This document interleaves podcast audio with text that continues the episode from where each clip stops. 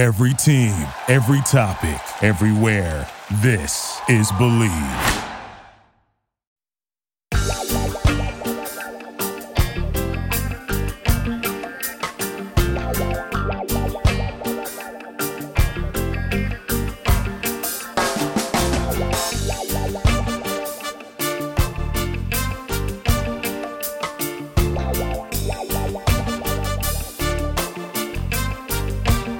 Hello and welcome to the Healthy Herb Podcast, a place of information and inspiration for the home herbalist.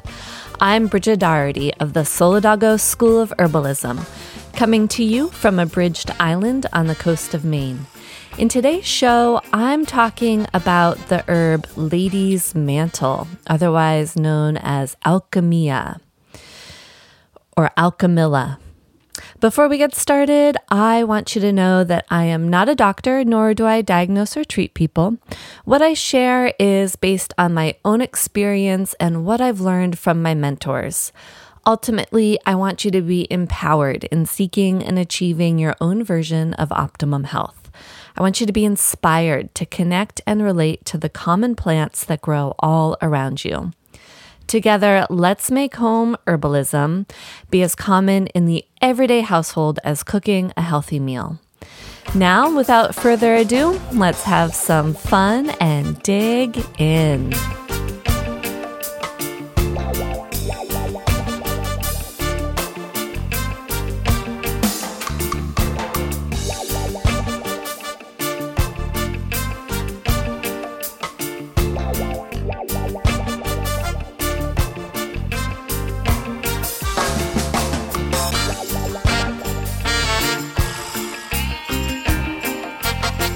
All right. Hey, hey.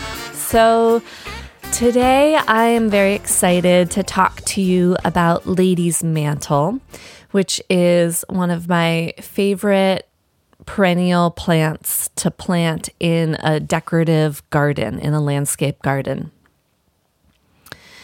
It has these really beautiful fan-like leaves and that are very soft and look good throughout the season. Sometimes you have to cut back like the old, the big leaves after they've kind of gone by, but then there's a nice second set of new leaves that are under the big leaves ready to go.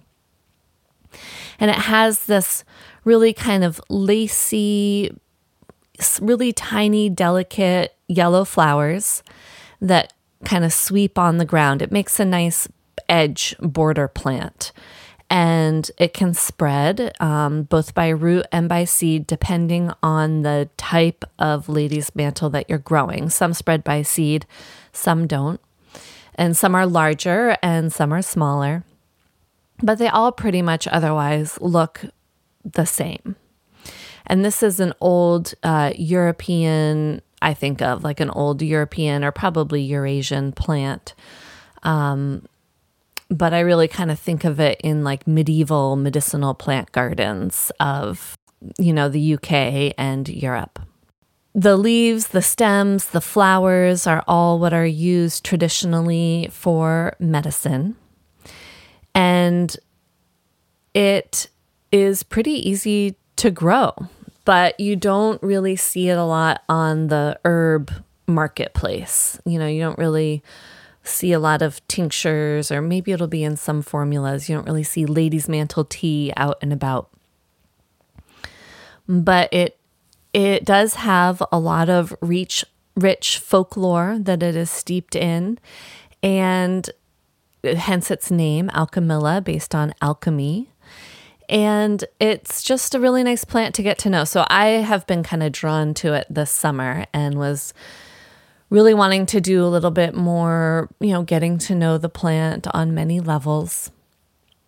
Um, I kind of feel it's a it's a definitely a woman's herb in a lot of ways, which we'll get into. And I just feel like as I age, it's going to be more of a plant ally for me. Let's get into some of the history, some of the folklore, and then we'll talk about the constituents and the different uh, body systems that it works with, um, how you can prepare it, and how you can work with it. But just to start, it's very easy to grow.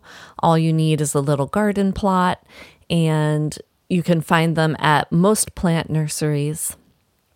Or even you could probably uh, take a cutting or dig up a, not a cutting, but dig up a, a spare plant from one of your friends' gardens, because like I said, they do spread over time.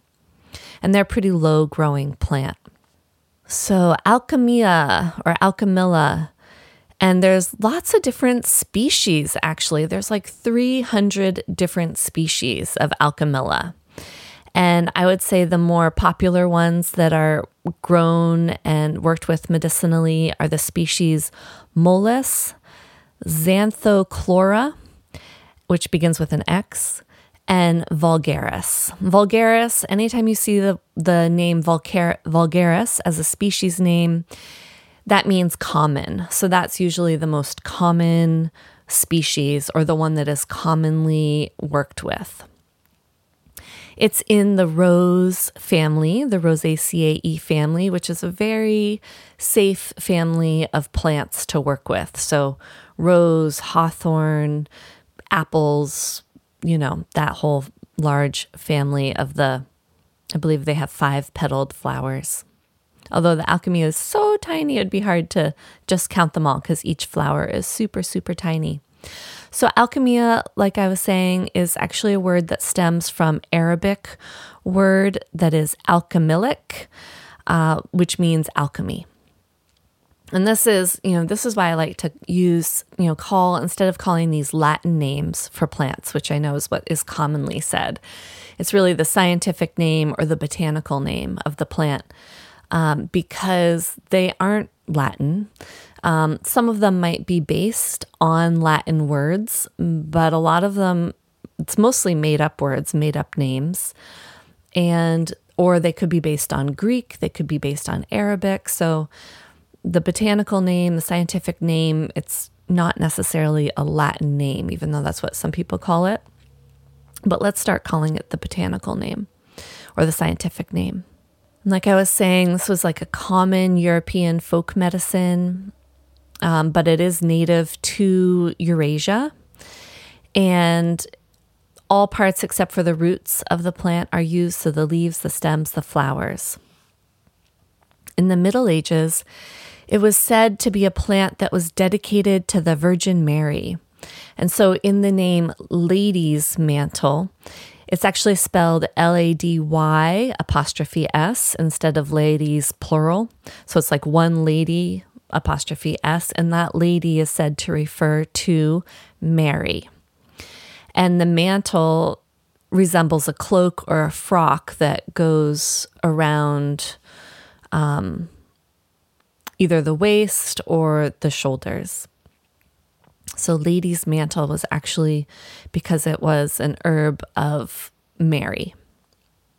And I think because, as we will see, it's also an herb that was really has a lot of tradition in helping to support women through their various health issues. So it's thought, this plant is like, you'll see a lot of, especially in the older herb books, you'll see a lot of reference to the drops of dew that accumulate on the tips of the leaves and the center of the leaf, leaving a jewel-like appearance. And this is so beautiful. You, you definitely see this in the morning. Little drops of, individual drops of water that accumulate over the surface of the leaf and definitely on each little sharp tip that go around the mantle-shaped leaf. And then a nice larger drop of water that is accumulated kind of where the stem meets the leaf and the leaf kind of comes together at the stem. And so this water historically was thought to um, extract subtle quantities of medicinal virtues. And it was used a lot in like mystical potions and thought to have magical properties of transmutation. And this is, it was actually thought that it was, could be really useful in the actual alchemical process of you know, turning non-precious metals into precious metals. It was thought to be that magical. And when you go out in the garden in the morning and you look at the Lady's Mantle and it's covered with these drops of water, and none of the other plants around it have any drops of water on them. So all the other leaves are dry around the Lady's Mantle. Lady's Mantle is covered in this glistening water drops. And even like the old leaves of the Lady's Mantle are dry, but the new ones, the fresher ones, are all just glistening. So this is actually, I mean, sure, sometimes it probably could be dew, which is the air, the water in the air condensing on the leaves because the leaves are, you know, temperature difference from the air to the water. I mean, from the air to the leaf. Like if you have a glass of icy cold water on a hot day, all that condensation settles on it. But what is really happening most often in the case of Lady's Mantle is that it's actually water from inside the plant that is being pushed out. It's the intracellular fluid that is in the plant, that from excess water in the plant that rises to the surface and is extracted through the pores of the plant. So what we think is dewdrops on the Lady's Mantle coming from the air is actually water that is from within the plant rising out.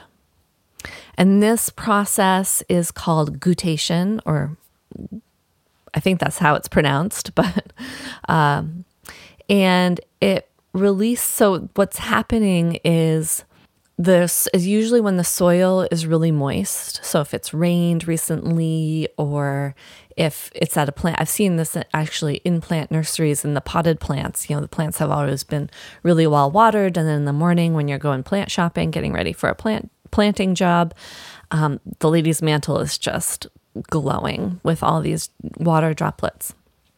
So it's when overnight the air is cool and humid and the soil is moist, the pores of the plant, because it's cold, will close to help, you know, retain, I don't know, maybe, I don't know how this scientifically works, but I imagine just like to kind of retain heat.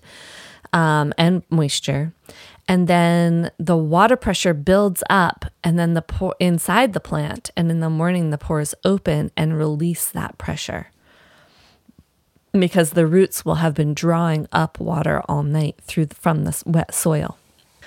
And so I think that, and there are other plants that do this, but not all plants do this. And so this is a very, and I, the Lady's Mantle has kind of fuzzy, delicate hairs on the leaves, and so it really helps to hold that water in place.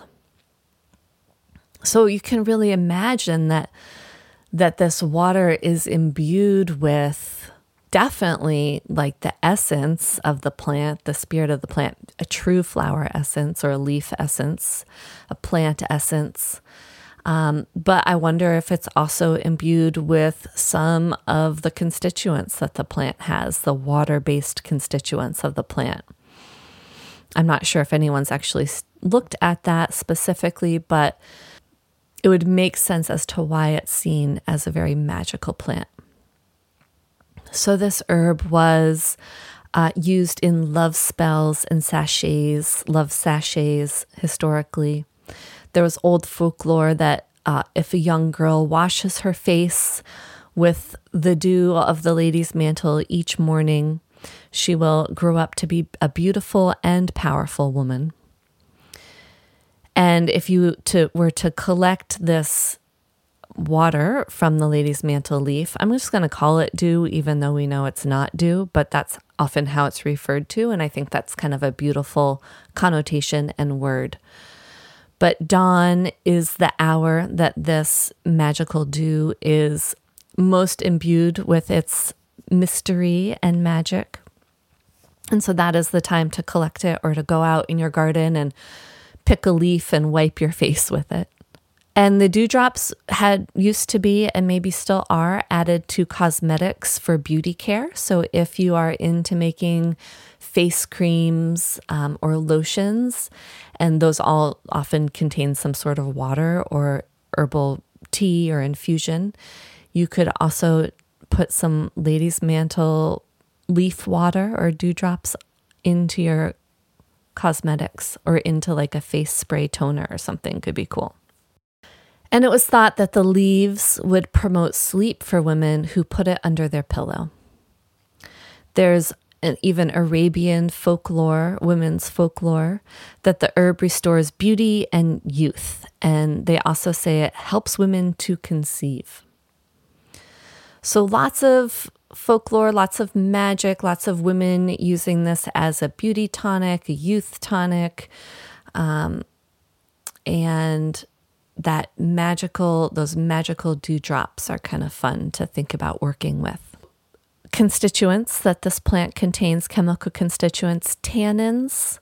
And so that's one to really consider, because that's, you're going to see, we're going to see a lot of medicinal action due to those tannins, which are really provide astringency to plants and is what, you know, makes that kind of puckering flavor on the mouth, like when you're drinking black tea, like actual tea leaves. It has some bitter constituents, which is probably why you don't see it on the tea shelves. um, has some glycosides, some saponins. Saponins help to kind of break up um, like fatty tissue. Like soap would help to break up fat when you're, or oils when you're cleaning pots and pans.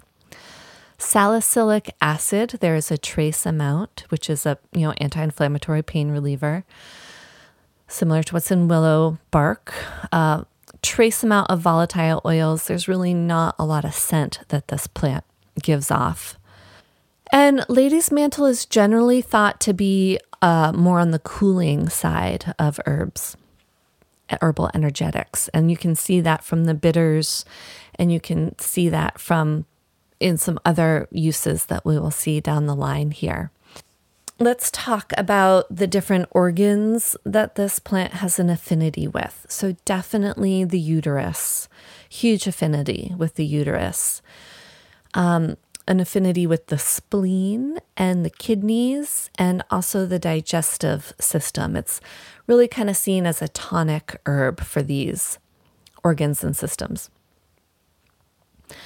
Some of its properties that it offers is, like I said, it's an astringent. It's a diuretic, which means um, helps to release excess fluid. And as we see, it helps, it works with the kidneys. And so we're going to see diuretic action there. Anti-inflammatory, which we can see from tannins and bitters and salicylic acid.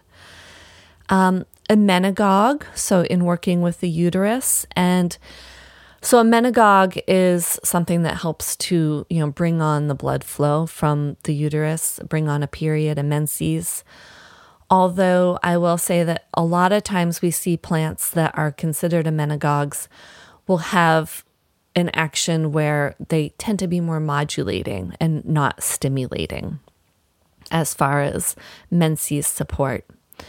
Um, vulnerary, so that's healing to wounds and skin. Styptic, which means it can stop bleeding. So here we have an herb that's involved in bleeding in multiple different ways. Febrifuge, so helps to reduce a fever, and that's that cooling action. Probably has something to do also with the tannins and the salicylic acid.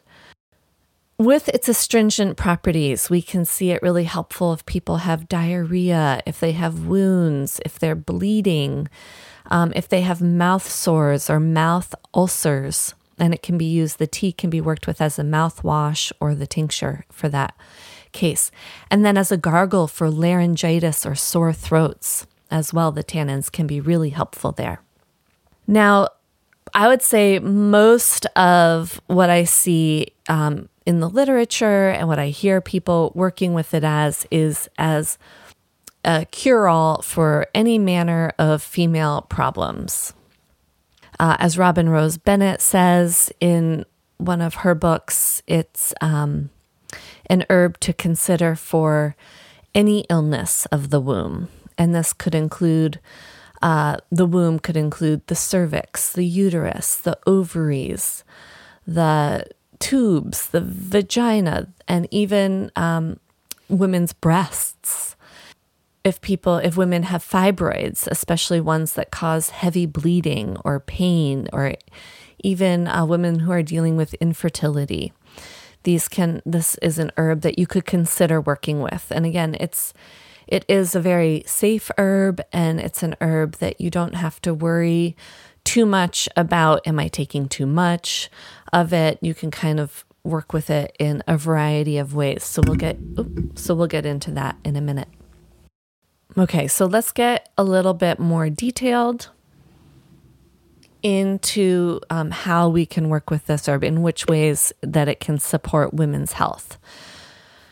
So for menses, um, for easing cramps and excessive bleedings, plus it's also can help to bring on a period. So we see this a lot with these herbs um, that help to support menses. It's kind of like all aspects of menses. If you have too heavy bleeding or not enough bleeding or cramping or any kind of aspect of that, it, a lot of these herbs that help with menses kind of help with all aspects or all issues of menses, which I just really love, um, that ability, just really support and tonify the system. And if we think about this, we think of excessive bleeding and then short bleeding and not enough bleeding. And I think I immediately start thinking about menopause, right? Where, where there's a lot of irregularities in the menstrual cycle as it begins to change and transform. In general, any type of excessive uterine bleeding, it can stop. That's those tannins, that styptic property as well. So um, it also is really known to be helpful for easing transitions of menopause and reducing hot flashes. Again, it's this cooling herb.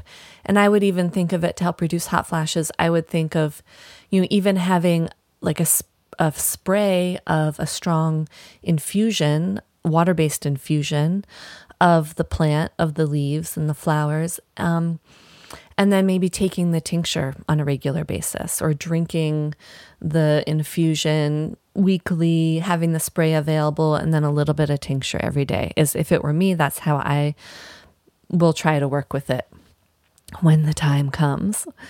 Um, also really helpful in cooling the inflammation of the vagina, like vaginitis. It could be helpful probably both topically and internally.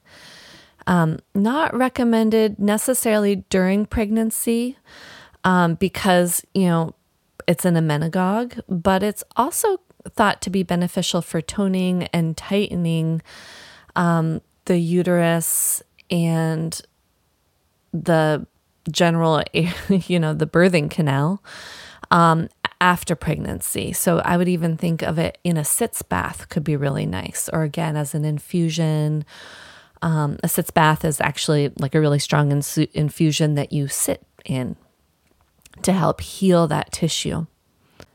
Really helpful for women who have experienced a hysterectomy, uh, miscarriage, abortion, a stillbirth, you know, very soothing and nourishing and tonifying and cooling and restoring to the tissue. And then also for breast health. So women who tend to have lumpy breasts or sore breasts, or just to help to improve breast tone after nursing. Um, this is an herb that could be explored and worked with. And then also taken after childbirth to reduce the risk of prolapse, or maybe even if you're dealing with prolapse in general, this could be an herb to ally yourself with in all manners of working with the plant. So not only is it known to ease menstrual cramps, but during birth, it's known to help with the birthing contractions. And um, so where if you have menstrual cramps, it might, you know, kind of tone those down. During birthing, it might help to kind of ease the cramp, the really intense cramping pain, but it's not going to like shut down the birthing process, I would say. Although quite honestly, when I was giving birth, I was, you're just in it. You know, you're not thinking about, oh man, I need an herb to calm these cramps. You're just like getting through it. But that was just for um, a non prob a non difficult birth. So I would think with difficult births, it's nice to have some tools in your toolbox. Now, because this herb has some bitter constituents to it, it can increase appetite, it can support digestive function in as a whole, and can also support liver function. Um, it's known to have been a treatment in diabetes and then also um, edema or like excess water retention. So looking further into that if those are issues that you're dealing with. And then it can help to reduce inflammation in the digestive system and the reproductive system. Another lovely benefit, and a benefit that I see in a lot of the rose family plants, is it's a heart tonic. So for different heart ailments, it can help to strengthen the heart, it can fortify weak blood arteries, and also to help relieve hardening of the arter- arteries. And then also as a vulnerary and working with the blood in this way, it can reduce both internal and external bruising. And interestingly enough, Lady's Mantle was one of the most popular wound healing herbs in the battlefields of the fifteenth and sixteenth centuries. It was really known to stop bleeding and heal wounds, similar to yarrow, but it doesn't have that anti-infective property that yarrow has, because yarrow has, you know, large amounts of volatile oils, which are really antimicrobial. And Lady's Mantle, not so much, but definitely has the astringent abilities and the styptic or the blood-stopping abilities. So again, as a sitz bath, it could be really helpful for folks who have hemorrhoids or are dealing with anal fissures, which can be so uncomfortable, and it can also be common after having given birth. Aside from that, if you have inflamed or infected eyes, then a poultice on top of the eyes or a compress on top of the eyes, you know, with the eyelids closed, obviously, you, um, can be really helpful in relieving those and just toning the tissue around the eyes. So those are a nice variety of ways to think about working with this plant. So generally an astringent, generally an herb that really supports women who are, you know, having a hard time with their menstruation, who are looking to get pregnant, who are just recovering from giving birth, um, and who are entering into menopause and going through menopause. So the herb, if you're working with it yourself, which if you really want to work with this herb, it probably would be good to be working with it yourself. You might already have it in your garden. Your friend might have it in a garden. You might find it in a community garden. The whole plant is harvestable. So I think that the prime time to harvest this plant is going to, has already passed, but it would be in probably like late June, early July, when it's in full bloom and the leaves are all looking beautiful and vibrant and green, and you could harvest the flowers and the leaves at that time. However, this time of year is not too late. Like there is, get it is coming into its like last little bit of a little, you might see some blooming this time of year as its last fall bloom flash, and it does have another second round of leaves that are that are there. It actually, this is a plant that the leaves pretty much will stay even under the snow year round. Like there's kind of always like a little base of leaves that stay. Um, so you don't want to cut all the leaves right down to the ground. You want to leave some because it seems to like that for the winter. But you could certainly easily make a small tincture right now with some of the fall leaves, not the ones that are browning, but obviously the ones that are kind of lower to the ground and are green, and the any flowers that you might see as an internal tincture. And then next summer, you know, plant it that you're going to have lots of plants growing in your gardens as a nice border plant. And come July, you can really do a nice heavy harvest of the leaves and flowers. And you can dry those for infusions and teas. and then um, it'll regrow. It will definitely like regrow a second round of leaves and maybe even flowers for you. I wonder, usually, so I was just thinking this, usually when we harvest leaves and flowers for making remedies and for drying, we harvest them like kind of in the heat of the day when they're dry. And maybe if they have volatile oils, that there will be the most quantity of volatile oils in the heat of the day. But I wonder for making like a really special Lady's Mantle tincture, if you were to harvest it in the morning when it is covered with these beautiful magical water droplets that are from the inside of the plant. I think that that would be really lovely, especially if you were going to make um, a tincture that was going to be used as a facial astringent, a face toner, or, you know, a tonic tincture. I wouldn't do it if I was going to be drying the leaves for tea, but if I was going to be making some sort of tincture, I think, or a tea infusion with the fresh leaves, that it would be really beautiful to also harvest those beautiful droplets of water along with it. And probably like make your, tin- you know, bring your bottle and bring your one hundred proof vodka and your jar right out to the Lady's Mantle and just, you know, harvest it into the jar, chop it up in the jar, and then pour the one hundred proof vodka over it. I think I might have to do that this fall before the, this is a really nice time. This is because the air is so cool at night and there tends to be a lot of humidity and we're getting more rain, especially in Maine where I live, where you can really see a lot of that, um, that Lady's Mantle dew on those leaves. Okay. I guess the root, you can make a fresh root tincture, um, with the root. It's a very powerful styptic. If you harvest it in the spring or the fall, very, par- which means it's a very um, powerful blood stopper. Very astringent, which we see that a lot with these rose family plants. The roots, like, you know, blackberry, raspberry, the roots are super, super astringent and could also be really beneficial if you have like really serious diarrhea or gastroenteritis. But I think usually the root is not used, but it could be if this is a serious problem or if you want to make like a really strong medicine that you'd probably use in small amounts. So different ways to prepare the herb. Um, I just talked about making a tincture with the leaves, flowers, and stems and when to harvest it.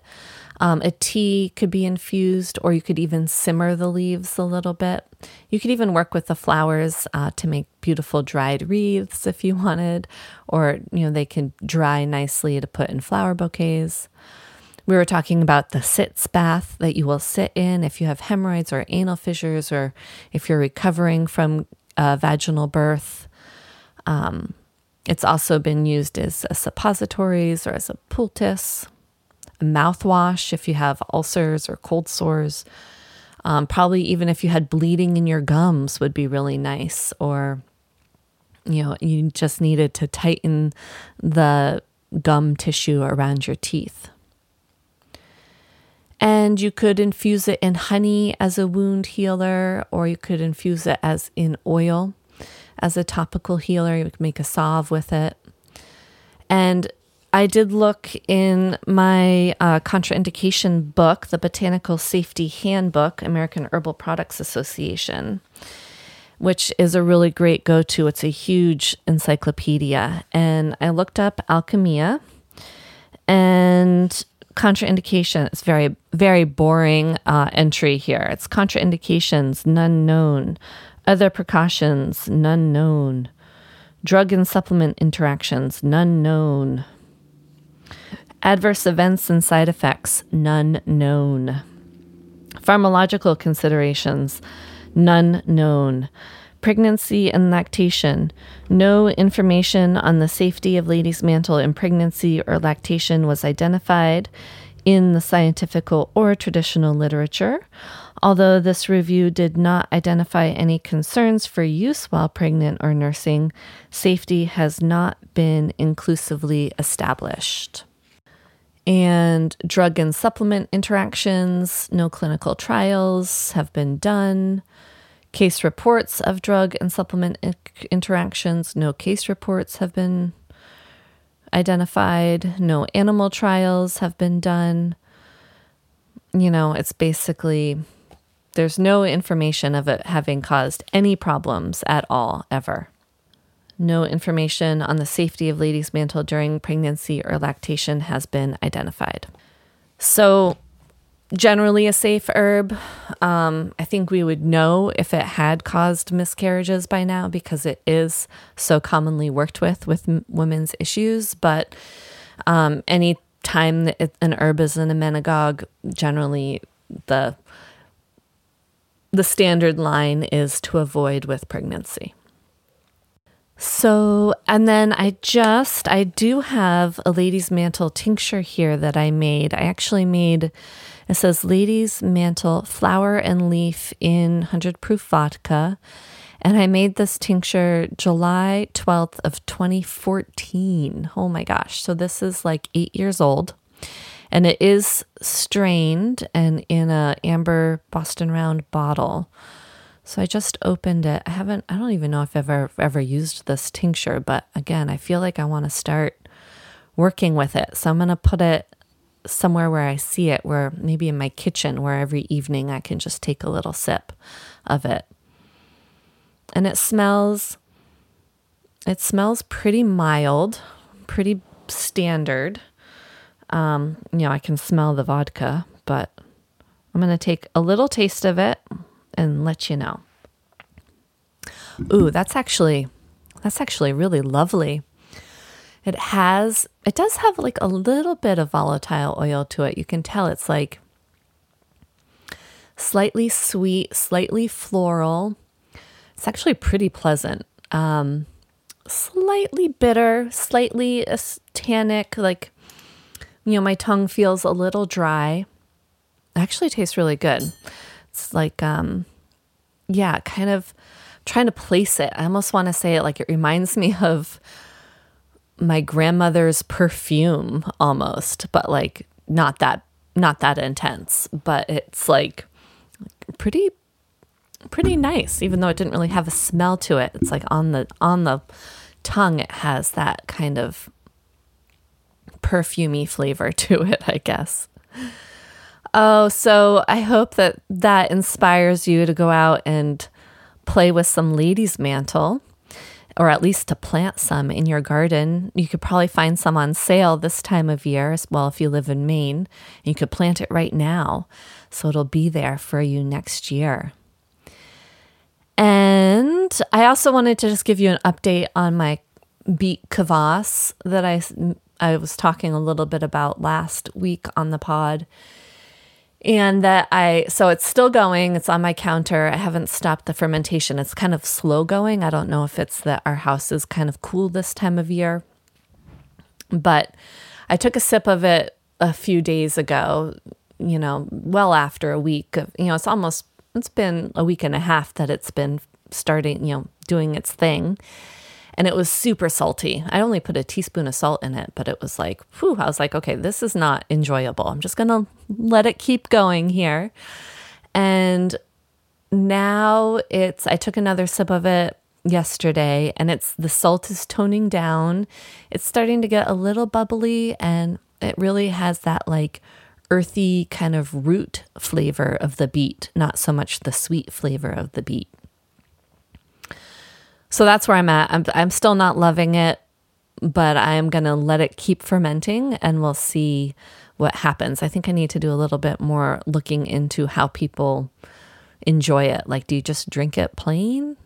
Um, do you mix it with some bubbly water? Do you, I don't know. I'm curious. If you are into beet kvass and if you've been making it, shoot me an email or a message on Instagram and let me know what I should be doing here. Tips. I'm looking for beet kvass tips. And then I'll share, continue to share my journey, my kvass journey with you. Uh, so Hey, thanks so much for tuning in. Thanks so much for listening. If you enjoyed this episode, I would love it if you would, you know, give me some stars uh, uh, as a rating, or even if you were willing to take a second and review the podcast, I'd be so grateful. Be curious to know what you think about it. Um, you can find me on Instagram or Facebook or my website, all with the tag Solidago Herb School. And say hi. Let me know you're listening. I'd love to hear from you.